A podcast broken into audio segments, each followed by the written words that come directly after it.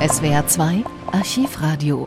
Am 25. März 1933, nur einen Tag nach dem Ermächtigungsgesetz, mit dem Adolf Hitler Deutschland faktisch zur Diktatur gemacht hat, bestellt sein junger Propagandaminister Josef Goebbels die Intendanten der Reichsrundfunkgesellschaft ein und hält einen ausufernden Vortrag darüber, wie er den Rundfunk im Sinne der Regierung einspannen will. Wir machen gar keinen Hehl daraus. Der Rundfunk gehört uns. Niemandem sonst. Und den Rundfunk werden wir in den Dienst unserer Idee stellen und keine andere Idee soll hier zu Wort kommen. Goebbels macht dabei auch deutlich, dass er keineswegs durchsichtige, platte politische Propaganda erwartet, sondern die Massen viel subtiler beeinflussen will. Erstes Gesetz, nur nicht langweilig werden. Das stelle ich allem anderen voraus. Hier also die Rede, soweit sie erhalten ist, im Gesamtzusammenhang. Der Anfang fehlt, auch zwischendrin gibt es eine kurze Lücke. Die Betätigung des Geldes dem Volke nützt oder schadet, das war nach Ansicht der Geldmänner vollkommen gleichgültig. Ausschlaggebend war nur, ob es dem Gelde diente. Und es bestand nun die drohende Gefahr, dass dieser aberwitzige Standpunkt nun auch im Rundfunk Einzug hielt. Der Rundfunk für den Rundfunk. Ein Standpunkt, der gar nicht scharf genug zurückgewiesen werden kann. Eine Rundfunkbetätigung, die am Ende dann nur einen ganz kleinen Kreis interessiert hätte. Mit anderen Worten, den Männern des öffentlichen Lebens waren Dinge in die Hand gegeben, die nur aus der Wurzelhaftigkeit des Volkes ihre ewige Nahrung ziehen konnten. Und sie verwalteten diesen Dingen nun ohne Rücksichtnahme auf das Volk selbst, als wenn das Volk gar nicht da gewesen wäre. Es ist selbstverständlich, dass auf die Dauer das Volk nun mit dem Empfinden erfüllt werden musste, ich stehe allein. Die Männer da oben die das Volk nicht mehr verstand, zu denen es kein Verhältnis mehr hatte, die es deshalb auch nicht mehr liebte oder verehrte, die es nach und nach als ein notwendiges, unvermeidbares Übel ansah, mit dem man sich abfinden musste und die es dann auf die Dauer mit einem grimmigen und verbissenen Hass zu verachten begann. So hat der Sturz des Systems angefangen. Und das, was wir seit dem 30. Januar in Deutschland erlebt haben, das sind nur die unabwendbaren und zwangsläufigen machtpolitischen Folgen dieses geistigen Zustandes. Man soll doch nicht so naiv sein zu glauben, dass Revolutionen von ungefähr kämen. Und man soll doch nicht so töricht sein zu meinen, dass wenn ein Volk am 9. November 1918 Männer auf die Throne hebt und sie nach 14 Jahren von den Thronen wieder herunterjagt, dass das keine Ursache und keinen Grund gehabt hätte. Man halte sich nicht für so erhaben über dem Volke. Ich stehe immer noch auf dem Standpunkt des bekannten englischen Sprichwortes, das Volk ist am Ende immer klüger als seine Regierung. Auch in diesem Falle. Das Volk hat das Empfinden gehabt, die Regierung gehört nicht mehr zu mir. Ich habe mit dieser Regierung nichts mehr zu tun. Und deshalb hat das Volk sein Herz und seine Sympathie den Männern der Opposition gegeben. Und nun vollzog sich in 14 Jahren in Deutschland ein politisch-historisches Wunder, in dem nämlich innerhalb der Opposition sich allmählich all die Gesetze schon herauskristallisierten, nach denen die Opposition den neuen Staat aufbauen wollte.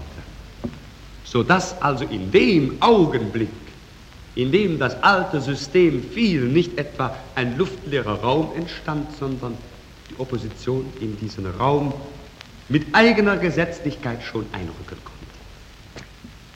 Das ist ein Phänomen, wie wir es in dieser Präzision und in dieser kristallenen Klarheit in der deutschen Geschichte noch niemals gesehen haben. Und deshalb auch die unvorstellbaren Folgen, die aus diesem Phänomen entsprossen sind. Menschen, die uns bis zum 30. Januar noch nicht verstanden oder gekannt hatten, die stehen ratlos vor dieser Entwicklung, die sie sich gar nicht erklären können. Menschen aber, die den geheimen Rhythmus dieser nationalen Erneuerungsbewegung 14 Jahre schon in sich selbst verspürten, die sehen in diesem Verzug nur eine Zwangsläufigkeit, die gekommen ist, weil sie kommen musste. Es haben sich nun in diesen 14 Jahren in Deutschland Dinge abgespielt, die, davon bin ich fest überzeugt, in 20, 30 Jahren in der deutschen Zukunft nur noch Kopfschütteln erregen werden. Dinge, die wir in der Psychose des November hingenommen haben, über die die Wissenden im Lande traurig und betrübt und erschüttert waren, die das Volk aber hinnahm, ohne vielleicht sich viele Gedanken darüber zu machen. Dinge auf dem Gebiet der Politik, der Kunst, des Theaters, der Presse, auch des Rundfunks, die, würde man sie nach 20 Jahren noch einmal archivarisch zusammenstellen, dem Volk auf Unverständnis stoßen müssen. Eine Geistigkeit, die eigentlich gar keine Geistigkeit mehr war. Die Geistigkeit des Asphalts. Losgelöst von jeder verantwortlichen Bildung. Eine Geistigkeit, die auch mit dem Volke gar nichts mehr zu tun hatte. Die sich betätigte, als wenn sie alleine da gewesen wäre und ein Volk überhaupt nicht existierte. So wurde der Rundfunk, so wurde die Presse, so wurde das Kino, so wurde das Theater eine Tenne für die geistigen Ausschwitzungen eines vollkommen wurzellos gewordenen Asphaltnomadentums, das seine geistigen Produkte dem Volke aufzwang und dessen geistige Produkte das Volk hinnahm, mangels besserer. Und weil das Volk in der Psychose des November überhaupt die Begriffe für geistig und ungeistig, für groß und klein, für wertvoll und wertlos vollkommen verloren hatte. In dieser Geistigkeit des Asphalts nun tobte sich der Pöbelinstinkt aus.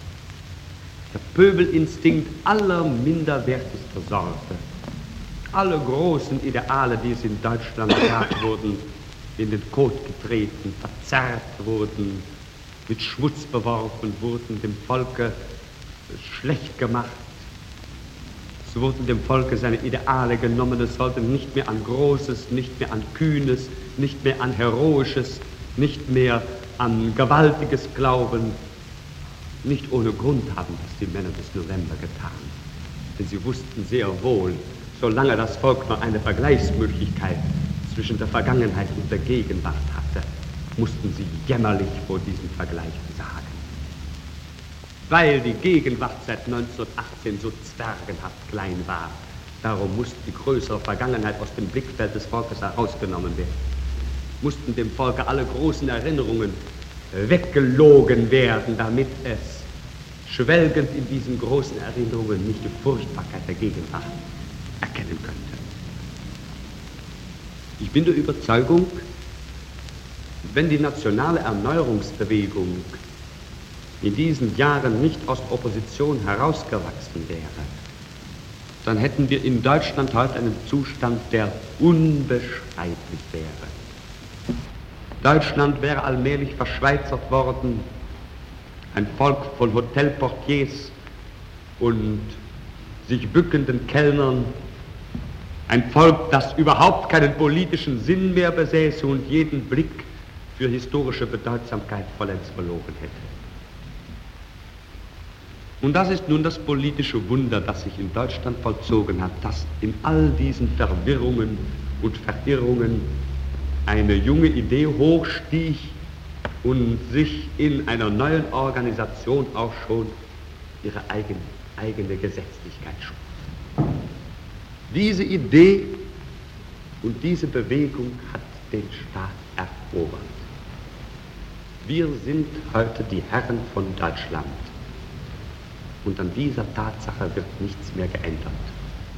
Und es ist selbstverständlich, dass die Gesetzlichkeit, die diese Idee und die diese Organisation 14 Jahre in der Opposition erfüllte, dass die in den neuen Staat mitgenommen wird.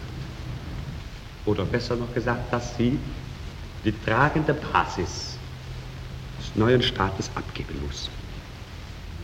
Der Geist der pöbelhaften, individualistischen Massenanbetung wird ersetzt durch den Geist eines neuen Heroismus. Eines Heroismus, der sich durchgekämpft hat in den Fabriken, in den Straßen, in den Städten, in den Provinzen, in den Ländern, im ganzen Reich und der nun Kommunen, Länder und das Reich in seiner Hand hat. Dieser Geist wird auch in den Häusern des Rundfunks Einzug halten. Und es wäre nun naiv zu glauben, dass irgendein Mensch die Kraft oder die Möglichkeit hätte, sich dem zu widersetzen. Zu glauben, man könne das sabotieren oder durch kleine Ranküne aufhalten oder verhindern. Das kommt mir so vor, als wenn ein Steinchen auf der abgleitenden Bergbahn eine Lawine aufhalten wollte. Ein kindliches, naives Unterfangen, ein zweckloser Versuch am untauchlichen Objekt. Ich würde deshalb schon von vornherein wünschen mögen, dass jeder, der uns innerlich noch nicht hundertprozentig verstanden hat, dann, wenn er seinem Gefühl nicht folgt, wenigstens dem Gebot der Klugheit zu folgen. Denn er kann nichts daran ändern. Das ist so und das bleibt so.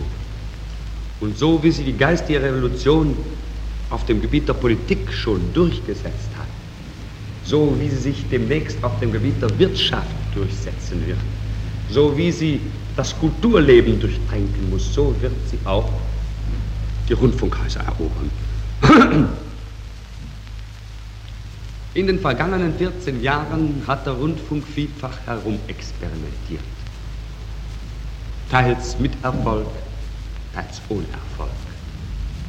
Das war auch notwendig, denn die vergangenen 14 Jahre boten ihm ja keinen Haltepunkt. Ich kann die schwierige Lage, in der Sie, meine Herren, sich in diesen Jahren befunden haben, durchaus verstehen. Es war ja keine Regierung da, zu der Sie aufblickten. Sie konnten ja nicht als freie Männer einem freien Volke dienen. Sie durften ja nicht sagen, wie sie dachten und wie sie empfanden und was sie über die Dinge nun glaubten. Sie mussten sich fügen. Allerdings, es kommt nun darauf an, in welcher Art und Weise man sich gefügt hat.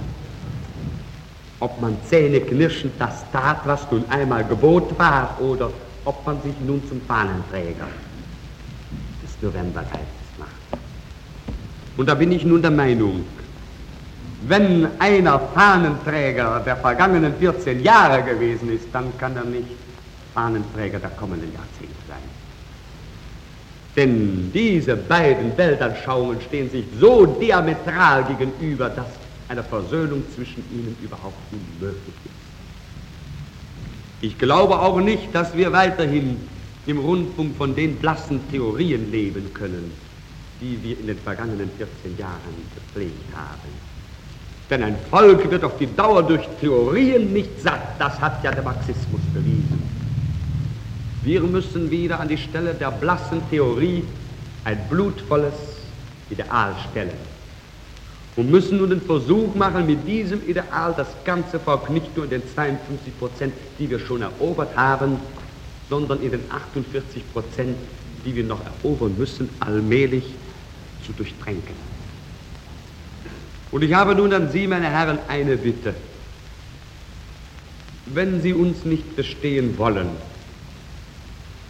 oder uns nicht verstehen können, dann hielt ich es für anständig, wenn Sie von uns gingen. Denn ich glaube, es ist nicht deutscher Männer Art, nur des Brotes und des Verdienstes wegen zu dienen. Ich möchte auch nicht Menschen, im Rundfunk beschäftigt wissen, die nur geduckt und mit Widerwillen und ohne Freude an der Arbeit ihren Dienst versehen. Denn ich glaube, der Rundfunk ist eine Sache, an der man sich erfreuen kann. Und ich vermag Ihnen zu sagen, ich komme nicht als Laie oder nicht als innerlich gegen den Rundfunk eingestellter, unmoderner Mensch zu Ihnen, sondern so wie ich ein leidenschaftlicher Liebhaber der Presse bin und ein leidenschaftlicher Liebhaber der, des Theaters, so bin ich ein leidenschaftlicher Liebhaber des Rundfunks. Allerdings muss der Rundfunk dann auch so sein, dass er jeder Kritik standhält.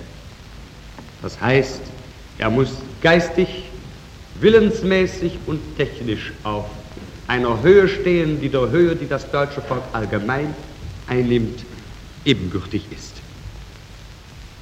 Ich muss hier gleich eine Frage anschneiden, die in den vergangenen Wochen die rundfunkpolitische Öffentlichkeit sehr interessiert und beschäftigt hat und die, bevor man überhaupt an die Einzelheiten unserer Auseinandersetzung kommen kann, geklärt werden muss.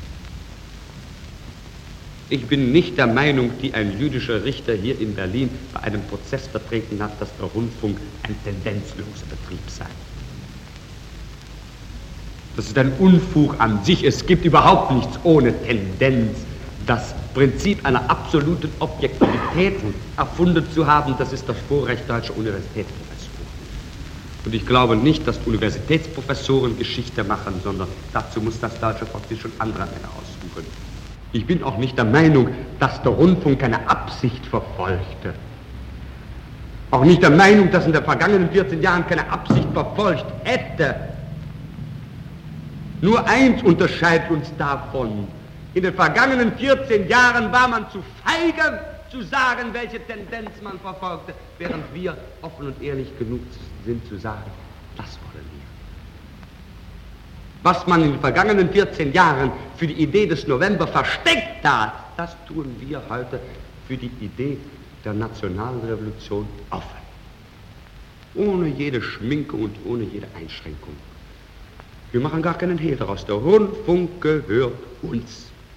Niemandem sonst. Und den Rundfunk werden wir in den Dienst unserer Idee stellen und keine andere Idee soll hier zu Worte kommen. Und wenn wir eine andere Idee zu Worte kommen lassen, dann höchstens darum, um den Unterschied zu unserer Idee zu zeigen. Zu glauben, dass wieder einmal eine Zeit kommen könnte, wo man alle Parteien von der Sozialdemokratischen Partei bis zu den Nationalsozialisten nun die Gelegenheit gäbe, am Rundfunk ihre sogenannten Ideen an das Volk zu bringen, das ist kindlich. Ich halte es auch nicht für einen Idealzustand, dass in Deutschland 20 Parteien existieren. Eine ist vollkommen genug.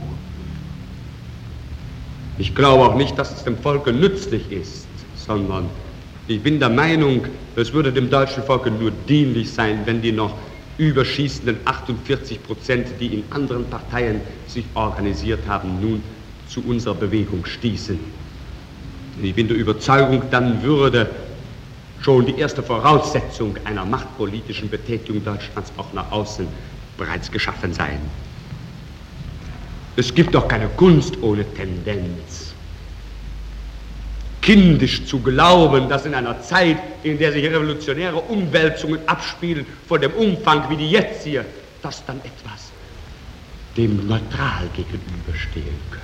Ich bin nicht dafür und ich bin nicht dawider. Und der Rundfunk hat die Aufgabe, über den Dingen zu stehen. Ja, meine Herren, dann dürfen Sie sich nicht wundern, wenn das Volk mit einem solchen Rundfunk nichts mehr zu tun haben will. Und bin der festen Überzeugung, wenn wir Männer der nationalen Regierung zu, so unvernünftig gewesen wären, den Rundfunk aus diesem Rhythmus der Zeit auszuschalten, es hätte sich am Rundfunk genau dasselbe vollzogen, was sich in den Museen und was sich in den Theatern vollzogen hat.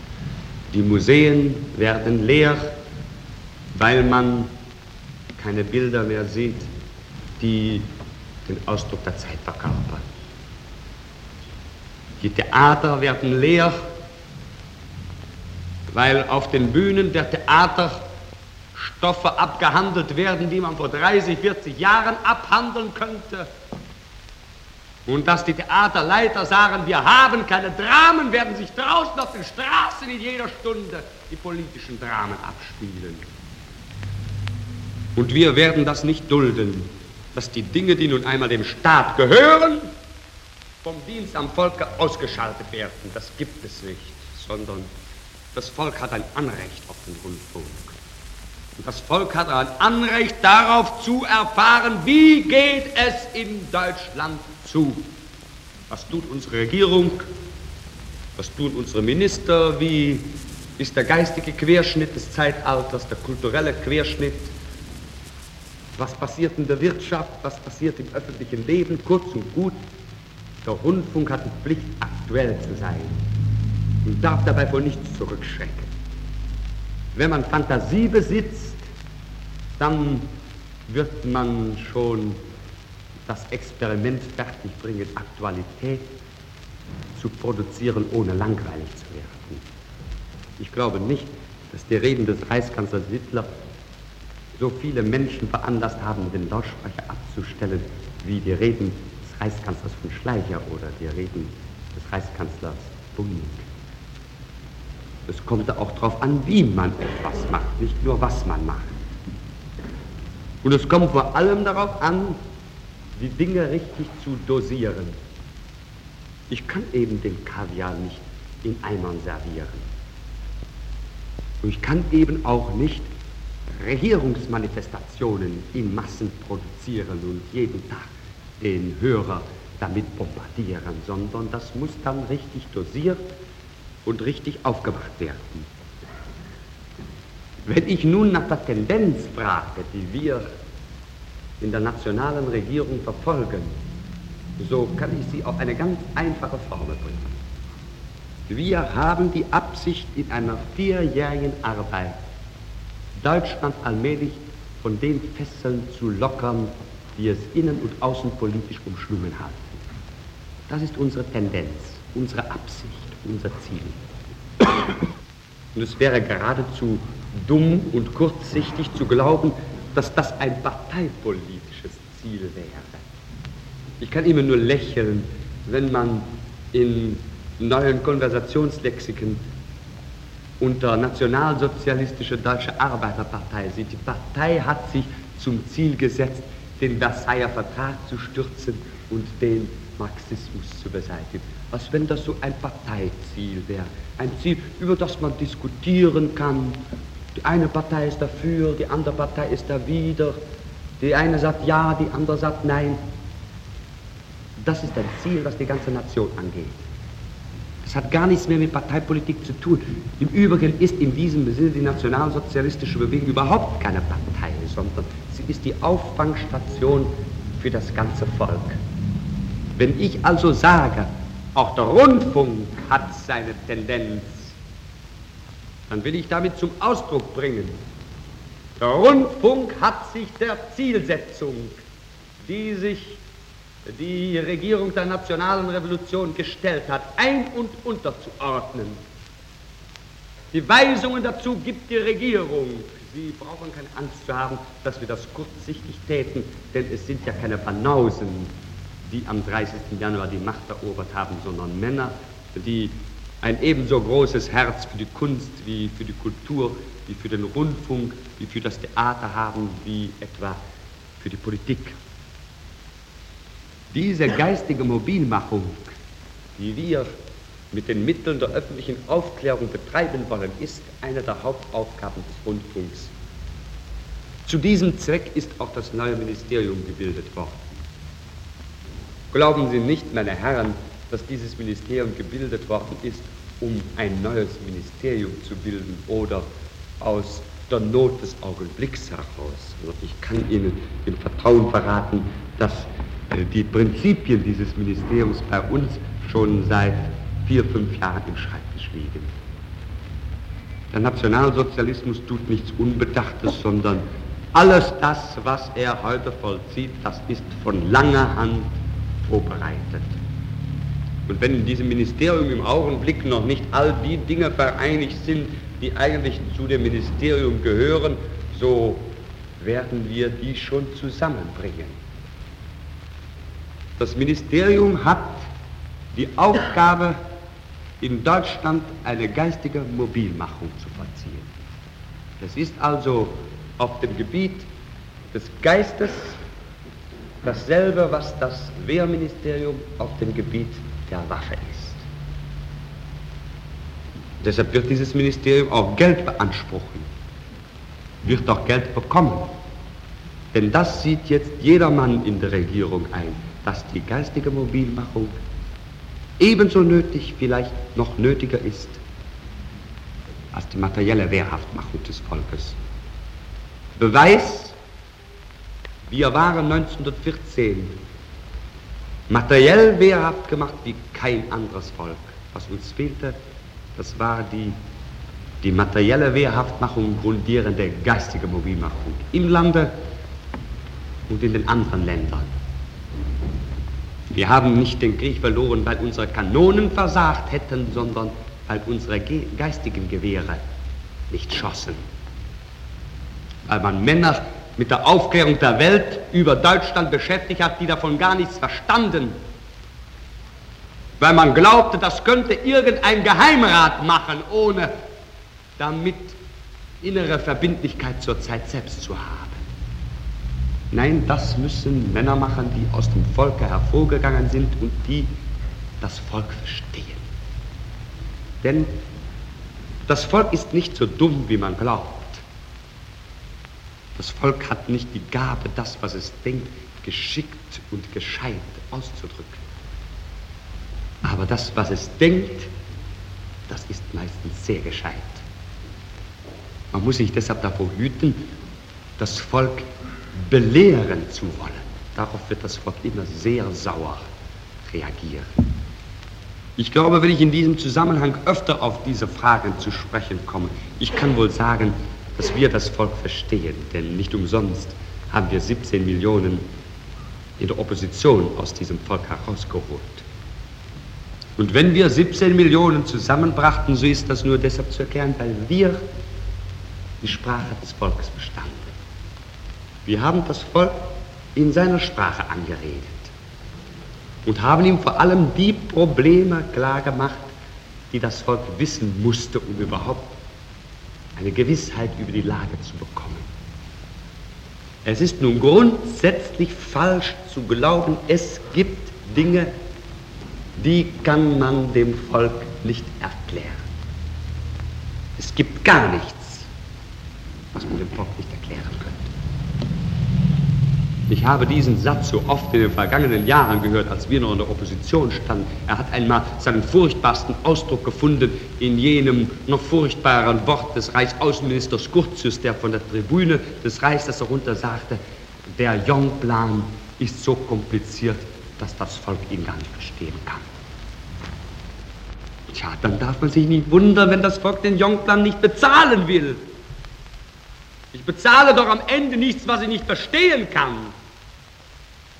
So ist, so ist es mit allen Problemen der Wirtschaft, der Kultur, der Politik, überhaupt der Weltanschauung. Dass das Volk die Dinge verstehen kann, das ist ja in unserer Propaganda bewiesen worden. Es hat in den vergangenen 14 Jahren keine Frage gegeben, die die deutsche Öffentlichkeit bewegte, die wir dem Volk nicht klar gemacht hätten. Allerdings muss man dann die Kunst verstehen, komplizierte Tatbestände zu entkomplizieren, zu vereinfachen, zu primitivisieren, sie auf das allereinfachste Maß wieder zurückzuführen und in einfachstem Maße auch wieder dem Volk vor Augen zu geben. So ist das auch beim Rundfunk. Der Rundfunk ist nicht dazu da, geistige Experimentiertänzer der Rundfunk ist doch nicht dazu da, dem Volke äh, die Entwicklung selbst zu zeigen, sondern das Volk will die Resultate sehen. Ich kann nicht sagen, ja, damit müssen wir einmal das Volk vertraut machen, vielleicht gibt es etwas, vielleicht gibt es nichts. Das bringt dem Volke nur eine Unsicherheit zu Wege. Und das Volk will etwas, woran es sich anklammern kann. Das Volk hat auch das Recht dazu. Wenn das Volk selbst die Möglichkeit hatte, zwischen dem und dem und dem und dem zu wählen, und wenn das Volk selbst die Kraft und die Fähigkeit besäße, das Richtige zu wählen, dann brauchten wir ja gar keine Führer zu haben. Wird das Volk ja sicher raus, wie wir das Richtige tun. Das ist ja auch der Sinn einer Organisation, all die verschieden gerichteten äh, Tendenzen im Volke nun zusammenzuschweißen und sie auf einen einheitlichen Nenner zu bringen. Und das, was sich nun organisatorisch draußen in den Volksbewegungen vollzieht, davon kann doch der Rundfunk nicht etwa kenntnislos bleiben, sondern das muss sich auch auf dem Gebiet des Rundfunks verziehen. Der Rundfunk ist keine Spielerei, sondern eine außerordentlich ernste Angelegenheit. Ernst heute und vielleicht noch viel ernster morgen. Ich halte den Rundfunk für das Allermodernste und für das allerwichtigste Massenbeeinflussungsinstrument, das es überhaupt gibt. Ich bin noch der Meinung, dass man soll das nicht laut sagen. Ich bin der Meinung, dass der Rundfunk auf die Dauer die Zeitung verdrängen wird. Ich bin der Meinung, dass der Rundfunk auf die Dauer überhaupt das Volk an allen öffentlichen Angelegenheiten teilnehmen lässt. Dass es im Volksdasein überhaupt keinen großen Vorgang mehr geben wird, der sich auf 200, 300 Menschen begrenzt, sondern dass daran eben das Volk in seiner Gesamtheit teilnehmen muss. Und sehen Sie, meine Herren, darin sehe ich die wahre Demokratie. Das ist keine Demokratie im deutschen Sinne, dass sich die Männer, die vom Volk erwählt werden, nun zu drei oder vier oder fünfhundert in einem schlecht gelüfteten Saal versammeln und dass, wenn das Volk nur seine Männer einmal anschauen will, es draußen mit dem Gummiknüppel verprügelt wird. Unter Demokratie verstehe ich eine Regierungsform, die zwar von Einzelnen betrieben wird, an der aber das Volk in seiner Gesamtheit innersten Anteil nimmt. Das ist doch in den alten Demokratien in Athen und in Rom der Fall gewesen. Man muss sich heute nur vorstellen, dass Athen ein Theater baute, in dem der ganze athenische Staat Platz nehmen konnte. Vergleichen Sie damit das, was wir in den vergangenen 14 Jahren getan haben. Wir machten ein Volk mündig und erst wir mussten kommen, um die Notwendigkeit nachzuweisen, dass das Volk nicht einmal Gelegenheit hatte, sich überhaupt unter bedachten Räumen zu versammeln. Dass es keine Hallen, keine Paläste, keine hm, Versammlungsräume gab, in denen, wenn das Volk wirklich mobilisiert war, das Volk überhaupt zusammenkommen konnte. Haben Sie jemals von der Sozialdemokratischen Partei gehört, wir haben keine Säle, wir haben keine Hallen, nein. Diesen Notschrei mussten wir erst aufbringen, wir, die antidemokratische Partei. Die Partei, die angeblich gegen das Volk wäre. So ist es nun auch beim Rundfunk.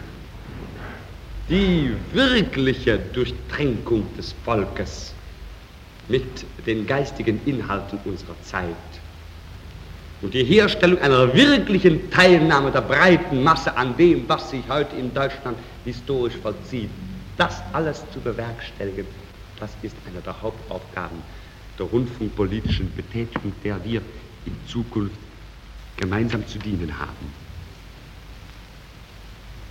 Wir Nationalsozialisten haben nun im Jahre 1919 in Deutschland einen Zustand vorgefunden, der grauenerregend war.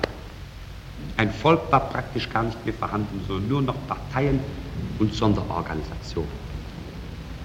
Wenn wir Nationalsozialisten damals die Parole aufstellten, das Volk zu sammeln, so war es von vornherein klar, dass wir uns nicht auf 20 oder 30 oder 40 Prozent des Volkes begrenzen lassen konnten, sondern dass wir das Volk als Volk sammeln mussten.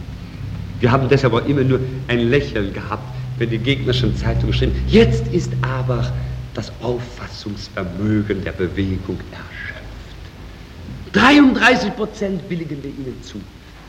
Dann beim nächsten Mal 35 Prozent, 37 Prozent, nein, nicht 37, nicht 42, nicht 45, nicht 48, 100 Prozent. Und dazu ist der erste Helfer der Rundfunk. Der Rundfunk muss uns diese 100% zusammentrommeln.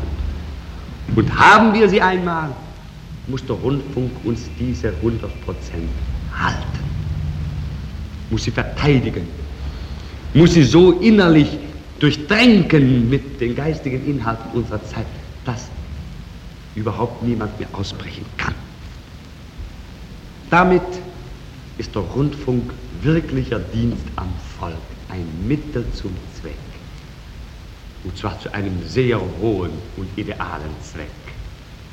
Ein Mittel zur Vereinheitlichung des deutschen Volkes in Nord und West und Süd und Ost, zwischen Katholiken und Protestanten, zwischen Proletariern und Bürgern und Bauern.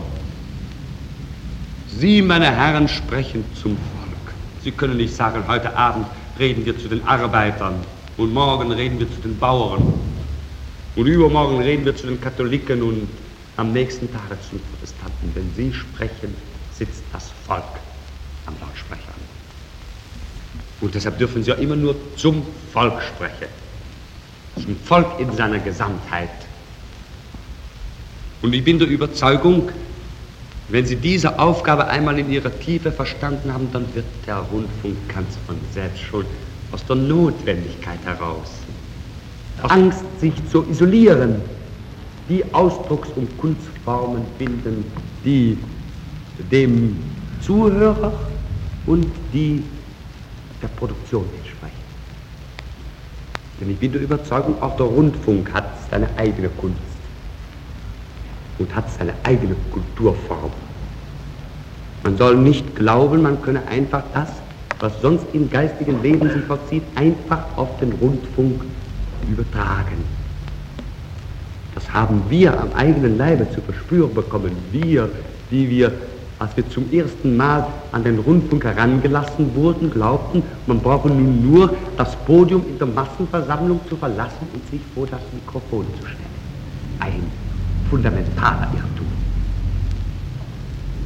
Eine Massenversammlung ist etwas anderes als eine Rundfunkhörerschaft. Das wird doch jeder Schauspieler erfahren haben, der nun die Bühne verließ, um vom Rundfunkhaus aus zu sprechen. Das wird jeder Orchesterdirigent am eigenen Leibe verspürt haben. Denn viel erbarmungsloser als die lebendige Zuhörerschaft, die man vor Augen hat, ist das tote Material.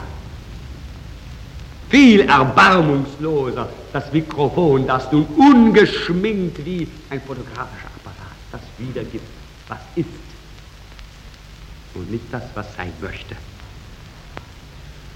Und nun, meine Herren, möchte ich Ihnen in ganz kurzen Zügen die Grundprinzipien vor Augen stellen, die meiner Ansicht nach Voraussetzungen sind, um zu einer wirklich generellen Umstellung des deutschen Rundfunks zu kommen.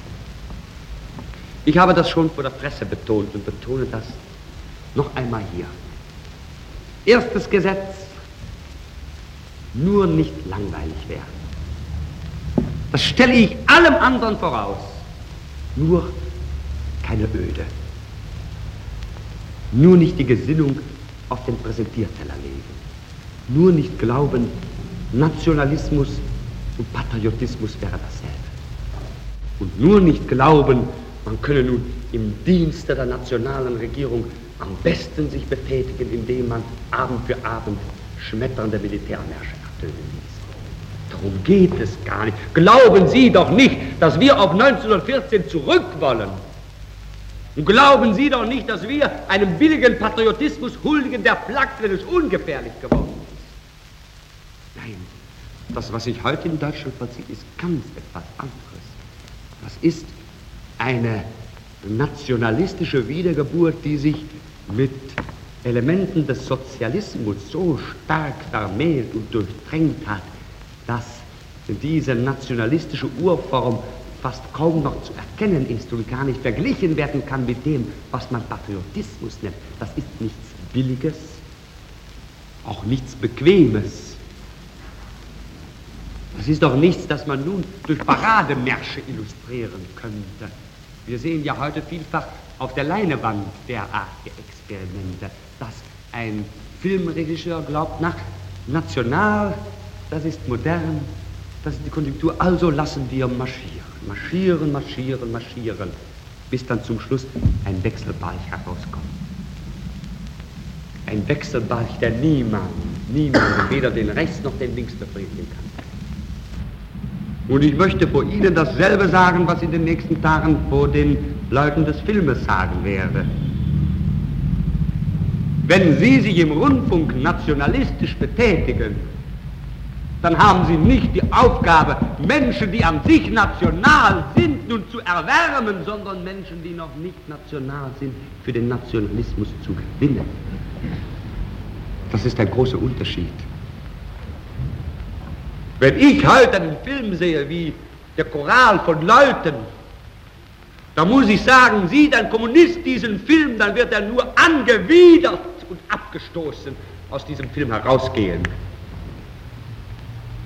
Das Gegenbeispiel sieht heute ein Nationalist den Film Panzerkreuzer Potjomkin, dann ist er in Gefahr, Kommunist zu werden, weil der Film so gut gedreht ist. So ist das auch beim Rundfunk. Wenn Sie heute nationale Kunst produzieren, dann haben Sie nicht die Aufgabe, und das schlagen Sie von vornherein aus dem Kopf, nicht die Aufgabe, nationale Männer zu erheitern, sondern Sie haben die Aufgabe, Nicht-Nationalisten zu gewinnen.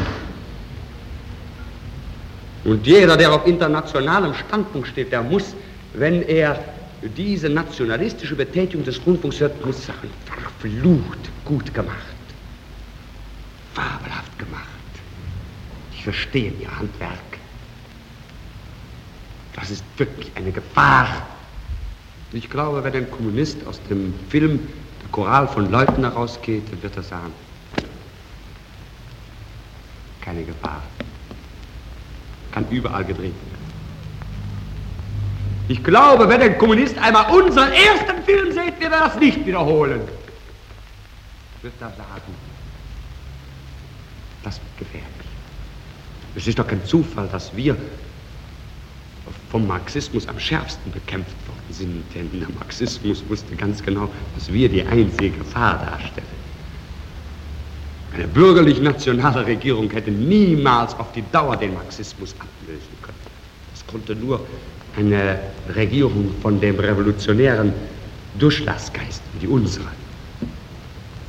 Also glauben Sie nicht, dass Sie nun die Aufgabe haben, Gesinnung zu machen, in Patriotismus zu tun, Märsche herunterschmettern zu lassen und äh, nationale Gedichte vortragen zu lassen. Nein, das ist nicht der Sinn dieser Umstellung sondern sie müssen mithelfen, eine nationalistische Kunst und Kultur ans Licht der Welt zu bringen, die wirklich auch dem modernen Tempo und dem modernen Zeitempfinden entspricht. Gesinnung muss sein, aber Gesinnung braucht nicht Langeweile zu bedeuten. Und es ist ihnen damit, dass sie die Aufgabe haben, national sich zu betätigen, nicht ein Freibrief für die Langeweile mitgegeben. Das muss nun die Fantasie machen. Die Fantasie, die sich nun auf diesem Boden bewegt und nun all die Mittel und Methoden in Anspruch nimmt, um die neue Gesinnung modern und aktuell und interessant und ansprechend den breiten Massen zu Gehör zu bringen.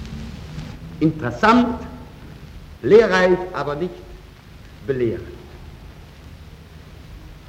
Der Rundfunk soll niemals an dem Wort kranken, man merkt die Absicht und man wird verstimmt.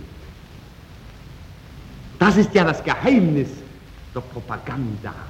Ich verwahre mich dagegen, dass die Propaganda etwas Minderwertiges sei. Denn wir säßen heute nicht in den Ministersesseln, wenn wir nicht die größten Künstler der Propaganda gewesen wären. Und wir hätten den Krieg nicht verloren, wenn wir die Kunst der Propaganda etwas besser verstanden hätten. Das ist das Geheimnis der Propaganda. Den, den die Propaganda erfassen will, ganz mit den Ideen der Propaganda zu durchdrängen, ohne dass er überhaupt merkt, dass er durchdrängt wird. Selbstverständlich hat die Propaganda eine Absicht, aber die Absicht muss so klug und so virtuos kaschiert sein, dass der, der von dieser Absicht erfüllt werden soll, das überhaupt nicht bemerkt. Ich halte es für selbstverständlich und glaube es gar nicht betonen zu brauchen, dass der Rundfunk nun in Zukunft nicht mehr ein Tummelfeld dieser geistigen Asphaltexperimente ist. Dass jüdisch-marxistische Schriftsteller im Rundfunk nicht mehr zu Worte kommen, um dort die Abfallprodukte ihres kranken Gehirns ablagern zu können. Dafür sollen sie ihre Bücher schreiben, am besten im Hebräisch, damit sie nur die Menschen infizieren, die für in Frage kommen. Ich halte es auch für abwegig zu glauben, dass der Rundfunk nun der Bahnbrecher dieser Asphaltexperimente sein müsste. Genieren Sie sich gar nicht, das Wort reaktionär von dieser Sorte moderner Menschen auf sich zu nehmen. Das tragen wir 14 Jahre. Und wir sind daran nicht krank geworden, nicht daran gestorben.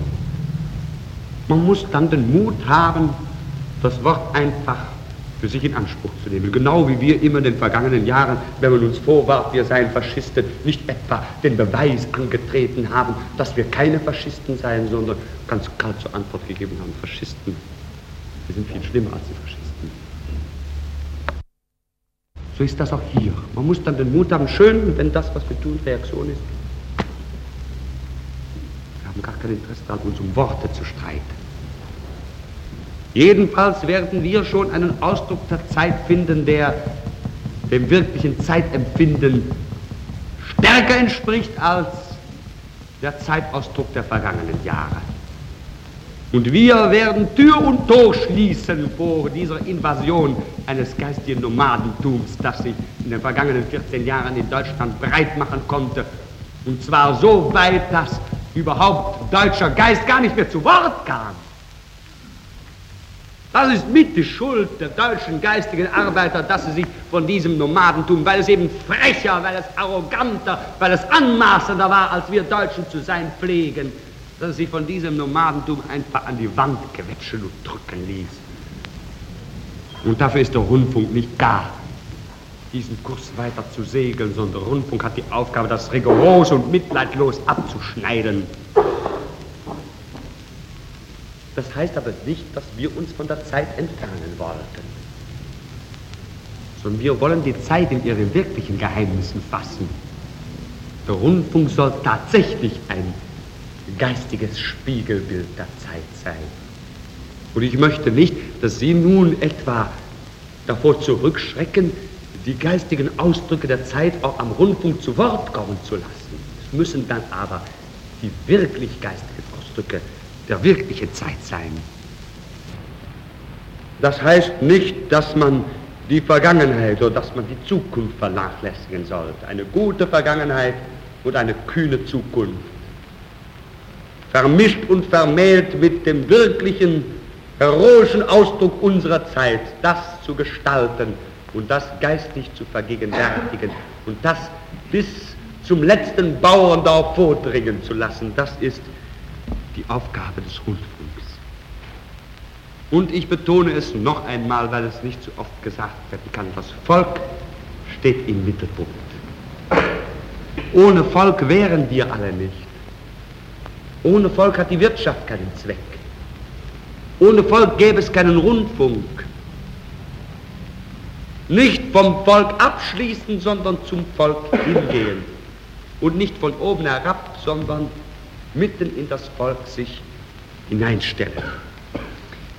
Ich bin nun auch der Meinung, meine Herren, es darf in Zukunft in Deutschland kein Ereignis von politisch-historischer Tragweite geben, woran das Volk nicht beteiligt wäre. Dass das geht, das haben wir beim Potsdamer Tag bewiesen. Ich habe mit dem Herrn Reichsrundfunkkommissar diese Dinge eine Woche vorher ausführlich besprochen und ich habe zu meiner Freude nun gestern von allen Mitgliedern des Kabinetts vernehmen müssen, dass die Wiedergabe des Potsdamer Tages musterhaft und fast fehlerlos gewesen ist. Das ist auch für Sie eine Anerkennung. Und glaube ich, glaube, die Anerkennung, die Ihnen das Kabinett gibt, die werden Sie auch vom kleinen Mann auf der Straße bekommen. Ich glaube und ich bitte Sie, tun Sie das einmal. Ich glaube, wenn Sie sich ins Volk selbst begeben, das Volk wird Ihnen dankbar sein, denn das Volk wird dann auch wieder den Rundfunk schätzen lernen. Das Volk wird dann wissen, das ist der Übermittler, das ist der Segenspender. Genauso wie ein Verliebter mit Sehnsucht den Briefträger erwartet und ihn gleich umarmen möchte, wenn er kommt.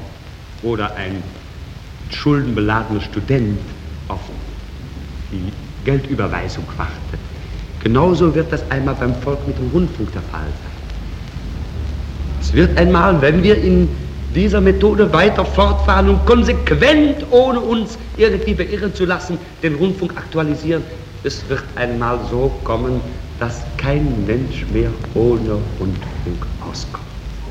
Dass er einfach zum täglichen Bedarf gehört. Sie, meine Herren, werden ja auch mit Freuden festgestellt haben, dass die Aktualisierung des Rundfunks, die seit dem 30. Januar eingetreten ist, nicht etwa zu einer Verminderung der Hörerzahl, sondern zu einer Vermehrung geführt hat. Ein Beweis dafür, dass das Volk das will und wünscht und dass es auch keinen Anspruch darauf hat.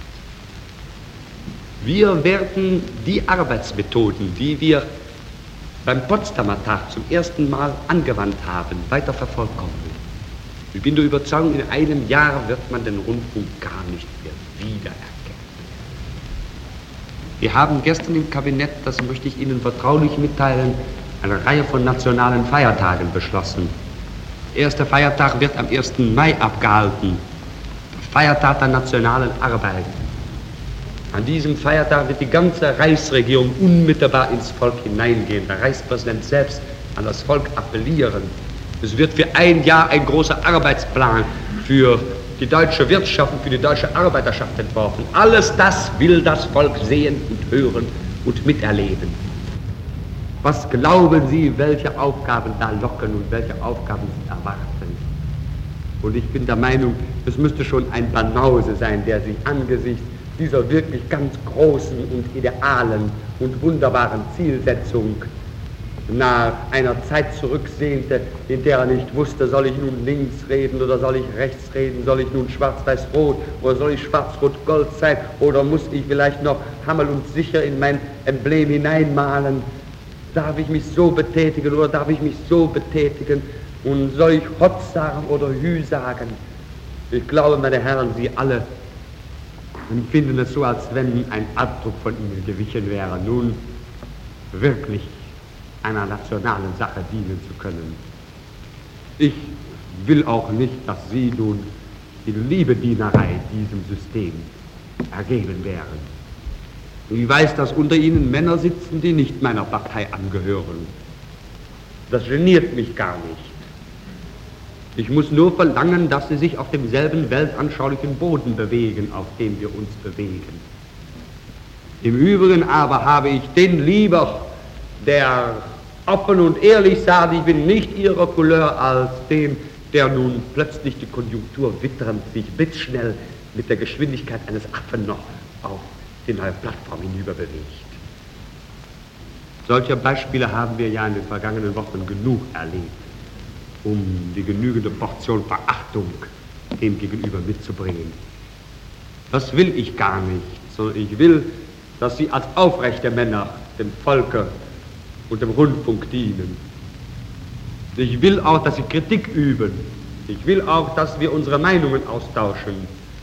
Ich möchte auch nicht, dass in ihren Rundfunkhäusern sich nun geduckte und getretene Menschen bewegen, die alle Freude und alle Begeisterung an der Arbeit verloren haben, sondern ich möchte, dass jeder mit Lust und Liebe und innerer Begeisterung der schönen und idealen Sache dient, der wir uns nun einmal verschworen haben. Was kann es für Männer unserer Zeit für eine größere Aufgabe geben, als die geistige Vereinheitlichung des deutschen Volkes zu vollziehen? Und ich glaube, meine Herren, wenn uns diese Aufgabe gelingt, dann wird sie unsterblich in der Geschichte sein. Dann werden wir das vollbringen, wonach das deutsche Volk 2000 Jahre vergebens gesucht. Denn die ganze deutsche Geschichte ist doch nichts anderes als eine ewig sich wiederholende Kette von inneren Missverständnissen, von Zank und Hader und Neid und Zwietracht.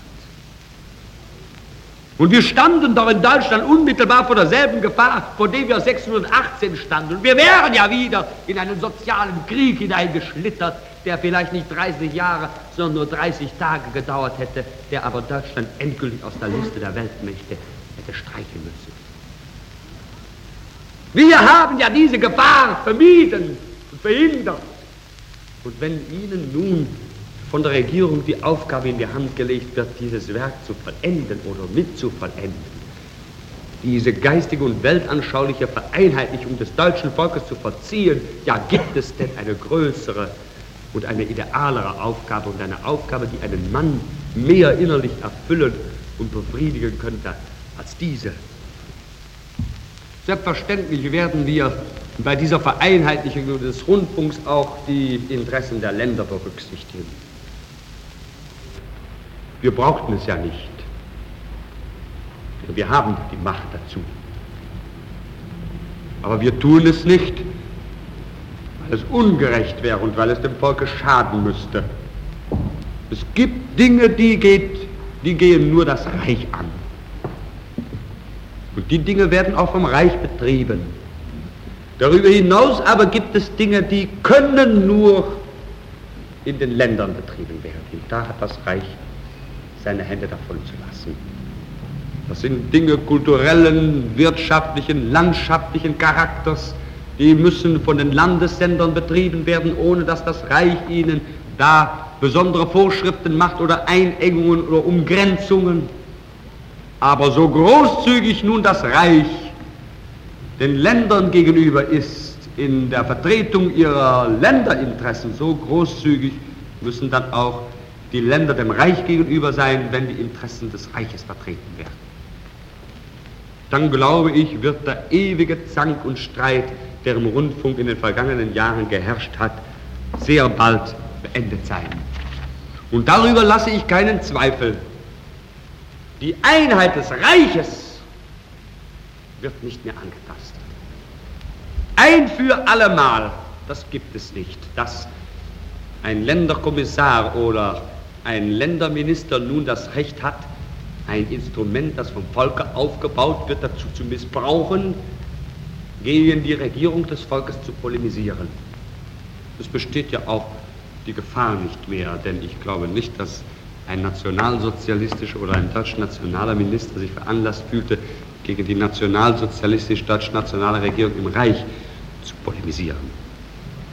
Das sind im Großen und Ganzen die Zielsetzungen. Und für diese Zielsetzungen muss man bestimmte Voraussetzungen erfüllen. Die sind zum Teil schon erfüllt. Wenn nicht, werden sie erfüllt. Und zwar hundertprozentig. Ich werde da nicht locker lassen. Denn ich werde nicht für ein Instrument die Verantwortung übernehmen, das nicht in meiner Hand gelegt ist. Und zwar hundertprozentig. Erste Voraussetzung, der Rundfunk muss eine zentrale geistige Leitung haben. Die übernimmt die Verantwortung, damit aber auch die Machtmöglichkeit. Sie muss alles ändern können, sie muss aber dann das, was sie ändert und das, was sie tut und das, was sie lässt, auch vor der Öffentlichkeit ganz und gar beantworten. Zweite Voraussetzung, im Vordergrunde der rundfunkpolitischen Betätigung steht der Geist, nicht die Technik.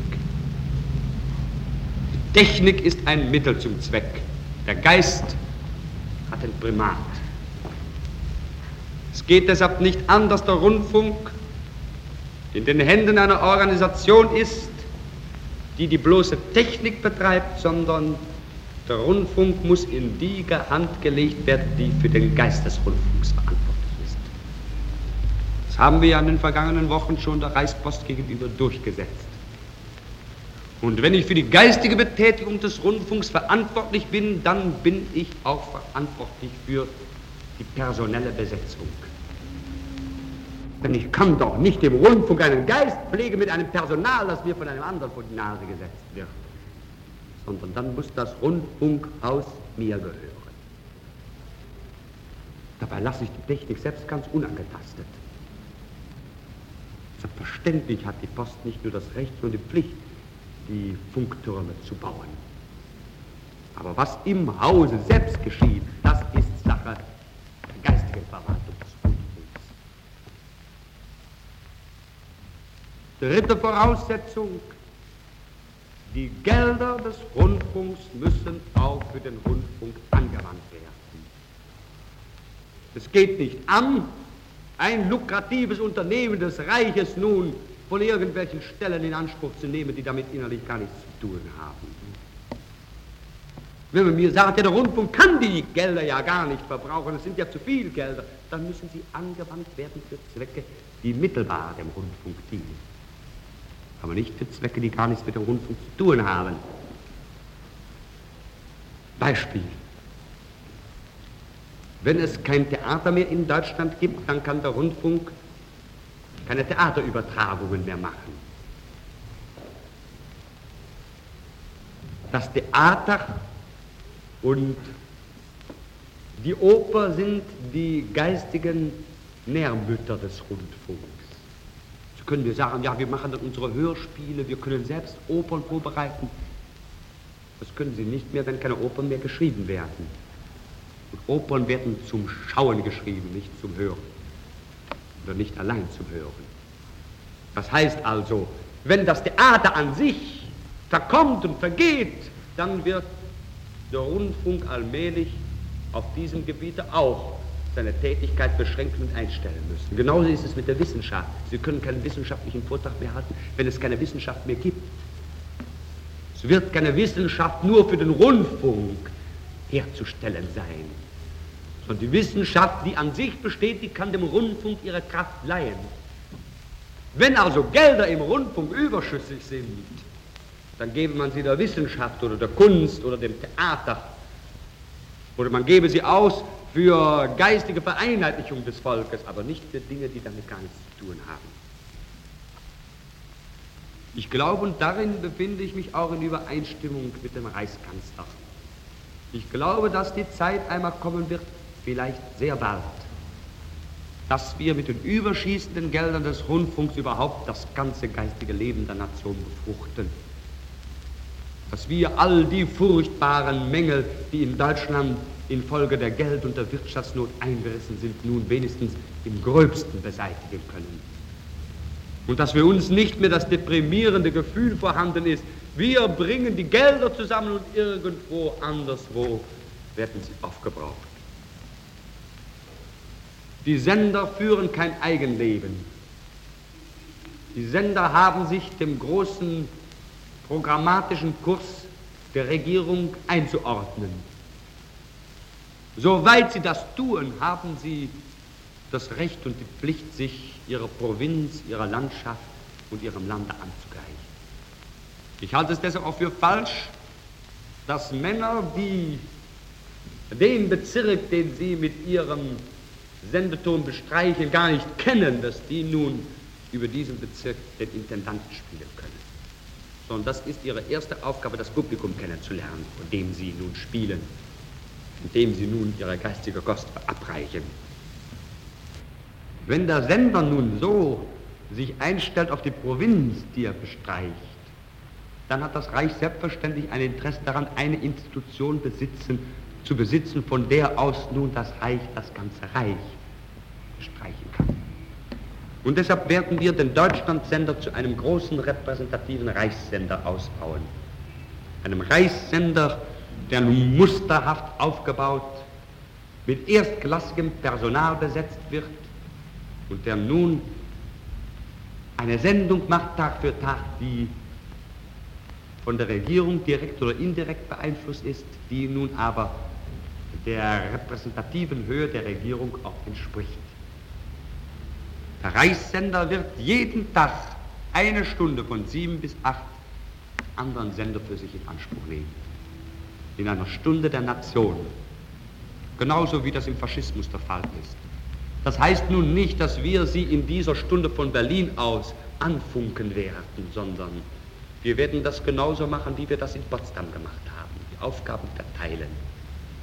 Und ich glaube, damit dienen Sie dem Reich und wir dienen Ihren Sender. Denn es muss für Sie auch eine größere Aufgabe sein, zu wissen, an dem und dem Tage sprechen wir zum ganzen Reich, musizieren wir vor dem ganzen Volk, reden wir zu der ganzen Nation.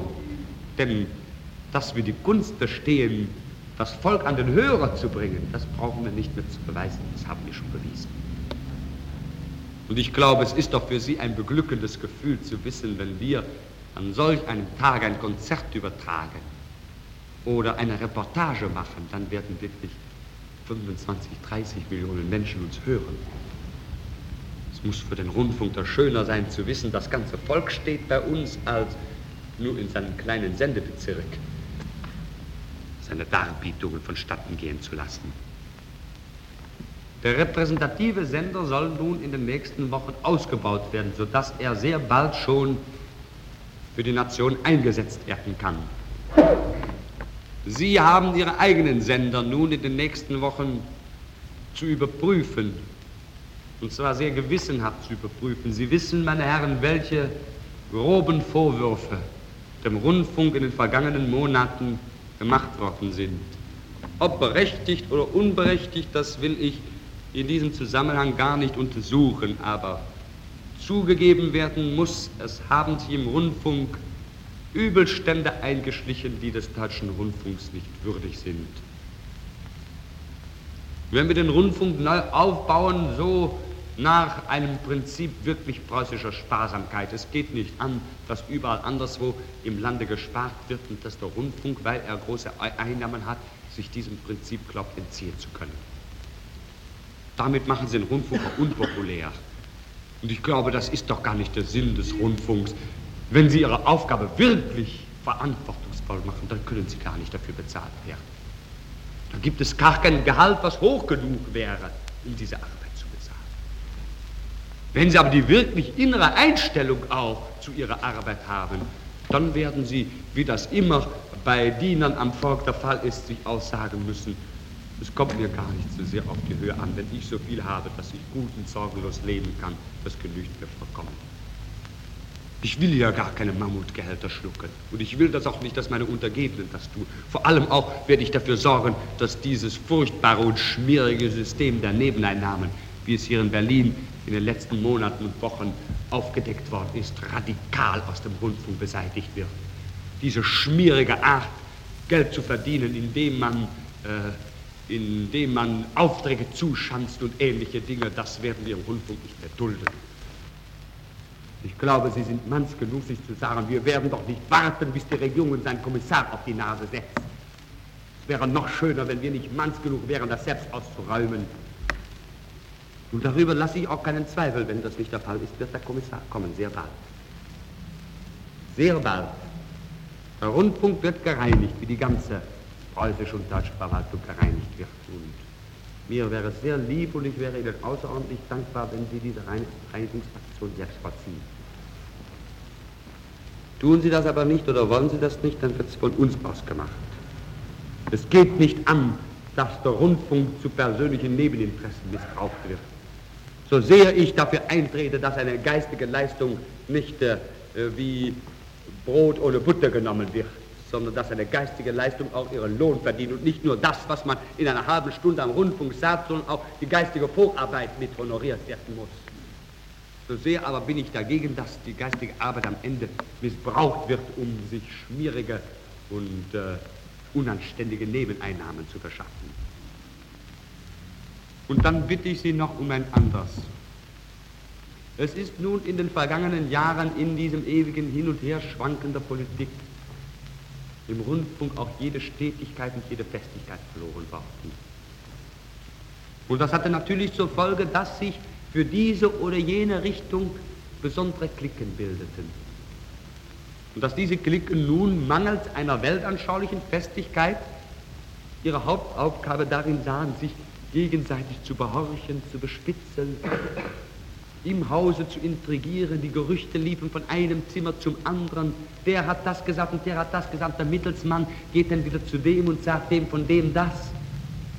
Ich kenne ja diese Methoden aus der Politik, wo sie ja besonders zu grassieren pflegen. Dann bilden sich um jeden führenden Mann im Rundfunk kleine Klicken und diese kleinen Klicken machen dann die Couloirs. Und die Männer, um die es sich eigentlich handelt, die sehen sich gar nicht mehr, sprechen sich nicht mehr aus, kommen damit in eine bornierte Feindschaft hinein und das schadet nicht nur ihrer eigenen Gesundheit, sondern das schadet vor allem auch unserem gemeinsamen Werk. Und ich kann Ihnen nur sagen, meine Herren, das, was Sie dabei an Nervenkraft und an innerer Ruhe und Freude an der Arbeit verlieren, das ist gar nicht, nicht im geringsten aufgewogen mit den manchmal möglichen kleinen Vorteilen, die Sie dadurch ergattern. Ich kann Ihnen also nur den guten Rat geben, rauben Sie sich nicht selbst den Schlaf Ihrer Nächte und machen Sie sich nicht selbst das Leben sauer. Und glauben Sie nicht, dass man mit Intrigen auf die Dauer im öffentlichen Leben standhalten kann.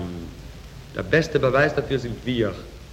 Die anderen haben immer geglaubt, in den 14 Jahren uns durch Intrigen lahmlegen zu können und uns mit kleinen Rankülen und Bosheiten den Wind aus den Segeln nehmen zu dürfen. Das geht ein paar Monate, vielleicht auch ein paar Jahre. Am Ende wird sich doch immer die Kraft, der Wille und vor allem die Fähigkeit durchsetzen. Soweit das also in Ihren Funkhäusern Mode ist, stellen Sie das ab. Sie dienen damit sich selbst und Sie dienen auch unserem Werk. Und dann noch eine Bitte von Mann zu Mann. Sie wissen jetzt im Großen und Ganzen, wie der Rundfunk aufgebaut wird. Sie können sich ein rohes Bild davon machen, welche Aufgaben Ihre Herren. Glauben Sie, diese Aufgabe nicht erfüllen zu können, dann müssen Sie uns das sagen. Halten Sie nicht zurück aus irgendwelchen materiellen Rücksichtnahmen. Denn ich glaube, wenn einer ehrlich zu mir käme und sagt, ich kann das nicht, ich stehe auf anderem Boden, dann würde ich ebenso ehrlich und anständig sein und ihm sagen, dann nehmen wir sie irgendwo anders hin. Nehmen wir sie dahin, wo sie nicht unmittelbar zum Volk sprechen. Denn sie beweisen mir dadurch, dass sie ein anständiger Mann sind. Aber nicht verstehen könnte ich es, wenn einer mit inneren Hemmungen und inneren Beschwerden sich nun an die Arbeit gibt und dann sich selbst die Freude an der Arbeit verdirbt und dem großen Werk nur Schaden zufügt. Denn, meine Herren, Sie müssen sich darüber klar sein, es ist nicht damit getan, dass Sie nun selbst mit Ach und Krach mittun, sondern Sie sollen doch nun in Ihren Funkhäusern für alle Ihre Mitarbeiter ein Beispiel sein. Sie sollen doch der Antreiber sein, der Motor. Sie sollen doch die Flamme sein, zu der alles aufschaut. Sie haben doch nun die Aufgabe, nach diesen Prinzipien Ihre Funkhäuser zu säubern, aufzuräumen, alles, was nicht da hineinpasst, allmählich auszuscheiden, dafür zu sorgen, dass hundertprozentig die ganzen Funkhäuser nun der nationalen Regierung dienen und sich dem Volke verpflichtet fühlen. Das können sie nicht, wenn sie innere Hemmungen haben. Und deshalb würde ich es für richtig halten, dass jeder sich verantwortungsvoll überprüft und dass er dann zum Ergebnis kommt, ich tue mit. Ich glaube, meine Herren, Sie werden es nicht bereuen, wenn Sie mittun. Ich habe schon unten vor den Angestellten dieses Hauses gesagt, wenn einmal eine Übereinstimmung geschaffen ist, dann kann man mit mir sehr gut arbeiten. Und ich werde immer nach außen in die Rechte der mir untergebenen Institutionen vertreten, wenn diese Institutionen die Rechte des deutschen Volkes vertreten. Ich werde dann auch einmal, wenn einer, der an sich au fond ein anständiger Mann ist, ich werde dann auch einen Fehler decken. Sie haben niemals unter uns Nationalsozialisten erlebt, dass wir einen Mann der Öffentlichkeit preisgegeben. Nie. Auch wenn wir es eigentlich hätten tun müssen. Sondern da hat sie allmählich durch die gemeinsame Arbeit eine Kameraderie herausgebildet, die eben unzerstörbar ist, auch im Bösen. Das würde auch hier der Fall sein. Ich bin davon überzeugt, wenn wir einmal ein, zwei Jahre zusammenarbeiten und ich kenne die einzelnen Herren besser und weiß, was ich an ihnen habe, ich glaube, es gibt dann keine Macht der Welt, die uns auseinanderbringen kann. Dann dürfen sie einmal von der Öffentlichkeit angegriffen werden. Dann werde ich mich nicht hinter ihnen verkriechen, sondern werde ich mich vor sie stellen.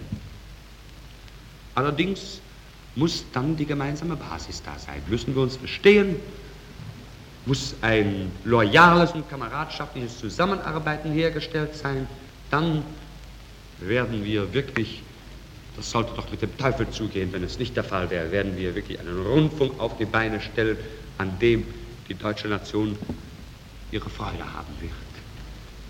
Und nicht nur aufräumen müssen sie, sie müssen ja nur noch angreifen vorgehen. Sie müssen den Defetismus niedertreten. Sie müssen auch die letzten marxistischen Rudimente beseitigen aus den Funkhäusern, aus den Darbietungen. Sie müssen das überwachen. Ich kann mich nicht den ganzen Tag an den Lautsprecher hinstellen und überwachen, ob irgendwo noch etwas aus der alten Zeit da ist. Das müssen Sie tun, dafür müssen Sie sorgen. Sie müssen viel zu stolz dazu sein, sich das von oben sagen zu lassen, sondern das müssen Sie von unten schon tun und vorbereiten, selbst dafür sorgen. Und das können Sie eben nur, wenn Sie hundertprozentig dabei stehen. Dann können Sie allerdings auch ein Programm aufstellen, das der modernen Zeit entspricht. Ein Programm mit Rhythmus, mit Aktualität, mit einer großen Zeittendenz. Sie können dann wirkliche Volksbildner werden, wirkliche Volkslehrer, Volksbelehrer, Männer, die nun, ich möchte fast sagen, am Hebel der Zeit sitzen, die die Zeit machen, die mit dafür sorgen, dass diese Zeit in eine bestimmte Bahn hineingestoßen wird und aus dieser Bahn niemals mehr herauskommt. Dann werden Sie auch das richtige Verhältnis zur Technik finden. Dann ist Ihnen die Technik Mittel zum Zweck. Das, was für den Pianisten das Piano ist, das ist für Sie dann der Funkturm, auf dem Sie spielen. Die souveränen Meister der öffentlichen Meinung. Denn die öffentliche Meinung ist tatsächlich die siebente Großmacht. Wenn die anderen Armeen organisieren und Heere aufstellen, dann wollen wir das Heer der öffentlichen Meinung mobilisieren. Das Heer der geistigen Vereinheitlichung. Dann sind wir wirklich die Weichensteller der Zeit. Wir stellen die Weichen, in die die brausenden Zeitwegzüge hineinrollen. Ich glaube, meine Herren, damit ist Klarheit geschaffen. Das, was wir im Prinzip wollen, das wissen Sie nun. Und nun müssen Sie an die Arbeit gehen. Ich lege Ihnen eine große Verantwortung in Ihre Hand, denn Sie halten in dieser Hand das modernste Massenbeeinflussungsinstrument, das es überhaupt gibt. Mit diesem Instrument machen Sie öffentliche Meinung. Machen Sie das gut, dann werden wir das Volk gewinnen und machen Sie das schlecht, dann wird das Volk am Ende von uns wieder weglaufen. Sie tragen dafür die Verantwortung. Ich selbstverständlich für Sie mit, aber jeder einzelne von Ihnen mir gegenüber. Und ich glaube, wir leben nun in einer Zeit der Verantwortungsfreude. Ich könnte mir ein Leben ohne Verantwortung gar nicht mehr vorstellen. Denn ein Mensch mit Charakter und sittlicher Reife, der sieht in der Verantwortung nicht eine Last, sondern eine Beglückung. Je größer die Verantwortung, desto lieber und desto freudiger muss man sie tragen. Lassen Sie aus Ihren Häusern jede Muckerei und jeden Muff. Sperren Sie der Reaktion die Türen zu, lassen Sie sie nicht herein, sondern Seien Sie wirklich moderne, aufrechte Männer, die dem Zeitgeist dienen, aber dem wirklichen Zeitgeist, dem Zeitgeist, der wieder die alten Regierungen und wieder das alte System aus den tiefsten Wurzeln des deutschen Volkes herausgesprungen ist und nun das ganze öffentliche Leben durchdrängt. Ich glaube, ich kann alles zusammenfassen, was ich sagen will. Wenn ich über den deutschen Rundfunk eine Parole schreiben möchte, dann die. Wir arbeiten für des Reiches Kraft und Stärke und für des deutschen Volkes Einigkeit.